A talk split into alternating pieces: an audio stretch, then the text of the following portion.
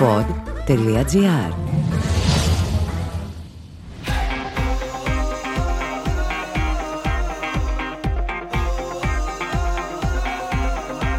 Γκολ Πόντ Ολυμπιακός με τον Νίκο Σταματέλο. Το podcast που μπαίνει στα άδυτα του κόσμου του Ολυμπιακού. Στην πρώτη αναμέτρηση με τη Σλόβαν, ο Ολυμπιακός έκανε ακριβώς αυτό που όφιλε να κάνει. Να βάλει γερές βάσεις για την πρόκριση στους ομίλους του Europa League. Οι Ερυθρόλευκοι, σε σύγκριση με τους αγώνες που είχαν κόντρα στη Λουντογκόρετς, εμφανίστηκαν πολύ πιο συγκεντρωμένοι και αποφασισμένοι και τελικά δεν δυσκολεύτηκαν να επιβάλλουν την ανωτερότητά τους, ανωτερότητα που ξέραμε από την στιγμή που έγινε η κλήρωση, και να φτάσουν σε ένα σκορ πρόκρισης.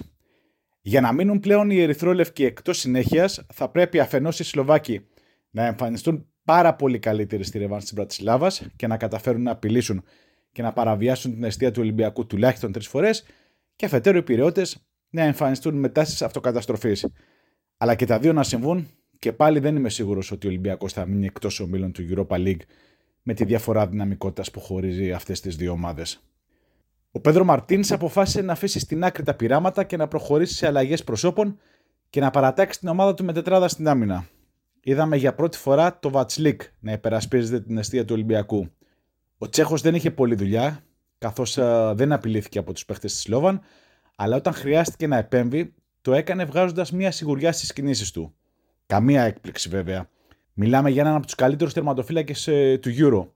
Ο Ολυμπιακός δεν αγόρασε κάποιο λαχείο για να περιμένει να δει τα κέρδη του. Ο Ολυμπιακός έκανε μια κίνηση πολύ χαμηλού ρίσκου.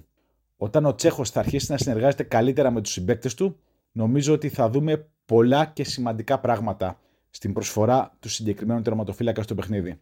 Θυμηθείτε το, μέχρι και αντεπιθέσεις που θα ξεκινούν από τα πόδια του Βατσλίκ θα δούμε. Στα άκρα της άμυνας είχαμε το Λαλά στη θέση του Ανδρούτσου, κάτι αναμενόμενο, και το Σισε δίπλα στον Παπασταθόπουλο.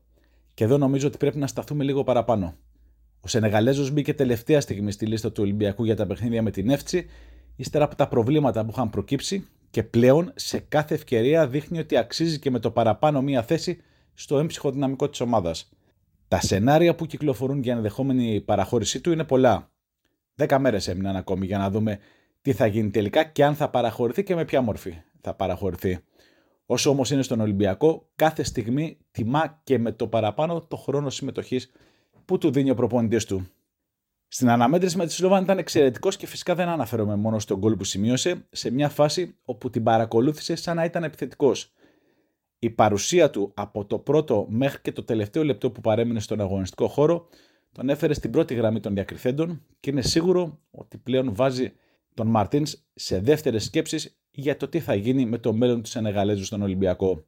Ο Σισε στάθηκε άτυχος και αποχώρησε τραυματίας πριν από τη λήξη της αναμέτρησης. Σύμφωνα με τις πρώτες εκτιμήσεις, θα χάσει τη ρευάνση με τη Σλόβαν στην ε, Μπρατισλάβα, αλλά φαίνεται να μην είναι κάτι που θα ανησυχήσει περισσότερο τους ανθρώπους του Ολυμπιακού. Στη μεσαία γραμμή, το δίδυμο των Εμβιλά και Μαντί Καμαρά είναι σταθερή αξία. Οι δυο τους έπαιξαν σημαντικό ρόλο τόσο στο δημιουργικό κομμάτι της ομάδας, όσο και στο ανασταλτικό, καθώς έκαναν πολύ δύσκολη τη ζωή των Σλοβάκων στην προσπάθεια των φιλοξενούμενων να δημιουργήσουν αξιόλογες επιθέσεις προς την περιοχή του Βατσλίκ. Συν της άλλης, με τη συγκεκριμένη δουλειά που έκαναν μέσα στο γήπεδο, απελευθέρωσαν και τον Ακίμπο Καμαρά.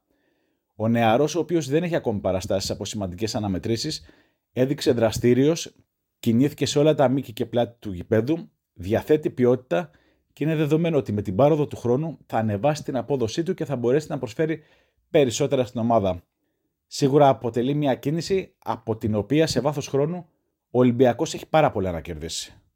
Πολύ καλή εμφάνιση πραγματοποίησε και ο Ματιέ Βαλμποενά μετά από τη μέτρια έως κακή παρουσία που είχε στη Ρεβάνση με τη Λουντογκόρετ.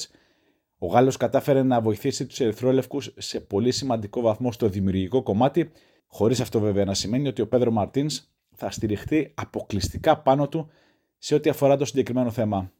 Ο Ρόνιν Λόπες θα κληθεί και αυτός να αναλάβει χρέη μαέστρου, τουλάχιστον μέχρι να επιστρέψει ο Κώστας Φορτούνης. Ο Ολυμπιακός θα είχε φτάσει σε μεγαλύτερο σκορ αν ο Ελαραμπή ήταν σε καλύτερο βράδυ. Ο Μαροκινός επιθετικός απέτυχε να σκοράρει σε φάσεις όπου είχε την ικανότητα να τις τελειώνει με χαρακτηριστική άνεση. Αλλά αν θέλετε τη γνώμη μου, δεν ανησυχώ σε καμία περίπτωση για την εικόνα του. Και πέρυσι τέτοια εποχή πάνω κάτω μετρούσαμε τις ημέρες που είχε να σκοράρει ο Ελαραμπή.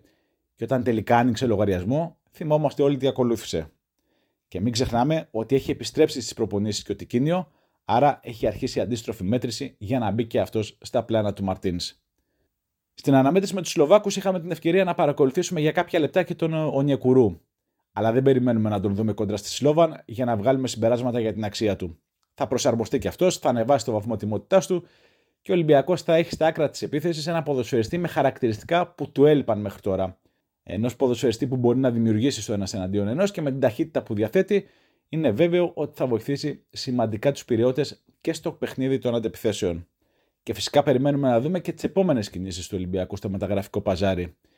Γιατί ε, για ακόμα μία αναμέτρηση ήταν φανερό ότι η ομάδα χρειάζεται ένα παίχτη στην αριστερή πλευρά της άμυνας. Ο Ρέαμτσουκ, ακόμη και κόντρα στους αδύναμους Σλοβάκους, δεν κατάφερε να βοηθήσει τους Ερυθρόλευκους στο δημιουργικό κομμάτι. Να κάνει μία, μία κίνηση, μία σέντρα, προκειμένου να φανεί απειλητικός. Και η απόκτηση ενός ε, βασικού ποδοσφαιριστή για τη συγκεκριμένη θέση είναι επιτακτική ανάγκη. Φυσικά αναμένουμε τις εξελίξεις και στο κέντρο της άμυνας. Ο Ρούμπεν Σεμέδο αποτελεί ξένο σώμα για την ομάδα μετά την εικόνα που είχε παρουσιάσει στις αναμετρήσεις με την Ντογκόρετς. Έδειξε ότι έχει στο μυαλό του μόνο τη μεταγραφή και απλά περιμένουμε να μάθουμε τον επόμενο σταθμό στην καριέρα του. Και όταν συμβεί αυτό, να είστε σίγουροι ότι θα έχουμε εξελίξεις φυσικά στην υπόθεση του Κώστα Μανολά. Όχι γιατί το γράφουν συνεχώς οι Ιταλοί, αλλά γιατί υπάρχει πραγματικό ενδιαφέρον τόσο από τον ίδιο τον ποδοσφαιριστή, προκειμένου να επιστρέψει στον Ολυμπιακό, όσο φυσικά και από τους Ερυθρόλευκους, για να αποκτήσουν ένα παίκτη που θα έρθει και θα τους δώσει ηρεμία και σιγουριά στην άμυνα για τα επόμενα χρόνια. Οι Ερυθρόλευκοι πλέον, με βάση την όποια λογική υπάρχει στο ποδόσφαιρο, έχουν εξασφαλίσει την εισοδό τους στους ομίλους του Europa League και μπορούν με περισσότερη ηρεμία να συνεχίσουν τις κινήσεις τους στο μεταγραφικό παζάρι για την ενίσχυση του έμψυχου δυναμικού προκειμένου να φτιάξουν ακριβώς την ομάδα που ονειρεύονται.